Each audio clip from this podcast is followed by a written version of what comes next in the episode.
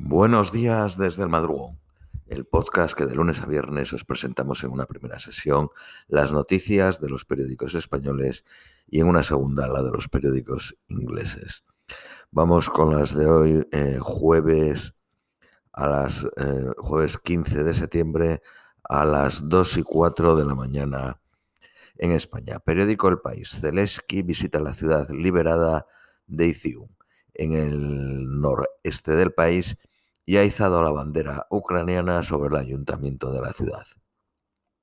Ucrania dice que al menos 5.000 de sus soldados ya han completado su entrenamiento en el Reino Unido. Rusia liquida al sindicato de periodistas por defender a sus afiliados.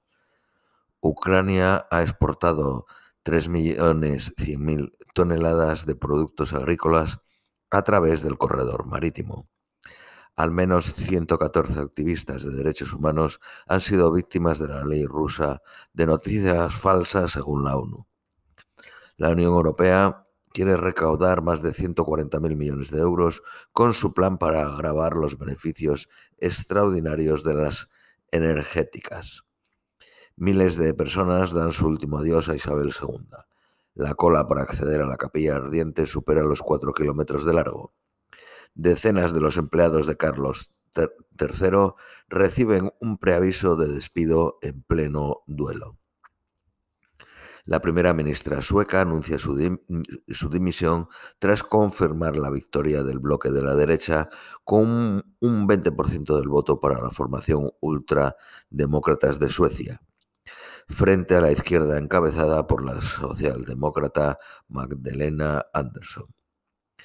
California demanda a Amazon por bloquear mejores precios de sus competidores. El fiscal del estado asegura que la compañía obliga a comerciantes más pequeños a mantener precios artificialmente altos mediante acuerdos o amenazas. Armenia solicita ayuda a Rusia y denuncia que Azerbaiyán ha invadido parte de su territorio. Biden hace un viaje relámpago en el Air Force One para votar en unas primarias menores en Delaware. Periódico ABC. Ucrania construirá fortificaciones en los territorios liberados. El Parlamento Europeo rinde homenaje a Olena Zeleska, la mujer de Zelensky.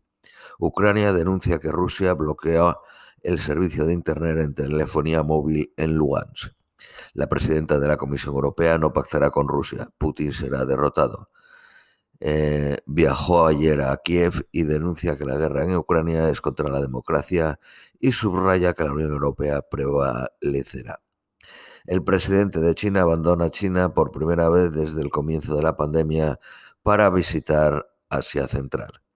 El primer ministro de Armenia sugiere, renunciar a Nagorno-Karabaj para alcanzar la paz con eh, Azerbaiyán.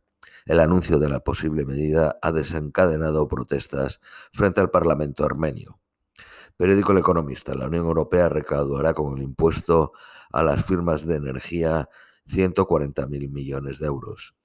Bruselas someterá a las energéticas a test de estrés para conocer su liquidez. La Comisión Europea, que había sancionado a Google con 4.300 millones de euros, sin embargo, el Tribunal General de la Unión Europea la ha rebajado la sanción un 4%, 4.125 millones. La sanción, aún pendiente de recurso, equivale a 20 días de su beneficio anual. Se sancionaba las condiciones impuestas por Google a los fabricantes de dispositivos móviles, obligando a preinstalar Google Search y el navegador Chrome. Ampliar a 35 años el periodo de cómputo recorta un 8% la pensión. El Código Penal español cuenta a partir de hoy con un nuevo delito, el abandono del lugar del accidente.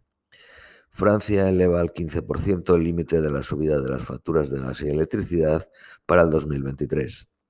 Los taxistas de Madrid exigen la instalación de tacógrafos en sus vehículos y en los BTC, bueno, VTC para vigilar el cumplimiento de los turnos y descansos. Periódico La Razón. Liberados 150.000 ucranianos en la ofensiva relámpago. Suecia gira a la derecha y los conservadores buscarán un pacto con la ultraderecha. ante el juez 40 es altos cargos de Donald Trump por injerencia electoral. Noticias Nacionales Españolas, periódico ABC, según la sentencia firme del Tribunal Supremo en el caso ERE, los acusados tuvieron conocimiento de la gestión concreta de las ayudas, pero eh, debieron evitar los seres y, y posibilitaron y permitieron que año tras año se siguieran reproduciendo. Delgado, la que fue eh, fiscal general del Estado, intenta ascender en la sala militar del Tribunal Supremo a los dos meses de dimitir. El ministro Escriba retribuirá a empresarios y sindicatos por controlar el Fondo Público de Pensiones. El Partido Socialista aplaza las primarias de Madrid hasta diciembre. Periódico El País. El juez abre una gran causa al aparato corrupto del Estado durante el gobierno del Partido Popular la policía analizará el encaje penal de las maniobras policiales ilegales que desacreditaron a independentistas catalanes, acusaron en falso a Podemos y a Pablo Iglesias e intentaron destruir pruebas de la caja B del Partido Popular. Esquerra Republicana propone un fondo de reserva para ayudar a quienes no puedan pagar la hipoteca al dispararse los tipos de interés. El Tribunal Supremo condena a Chávez y Griñán en el caso ERE por crear un sistema de ayudas para evitar todo control administrativo.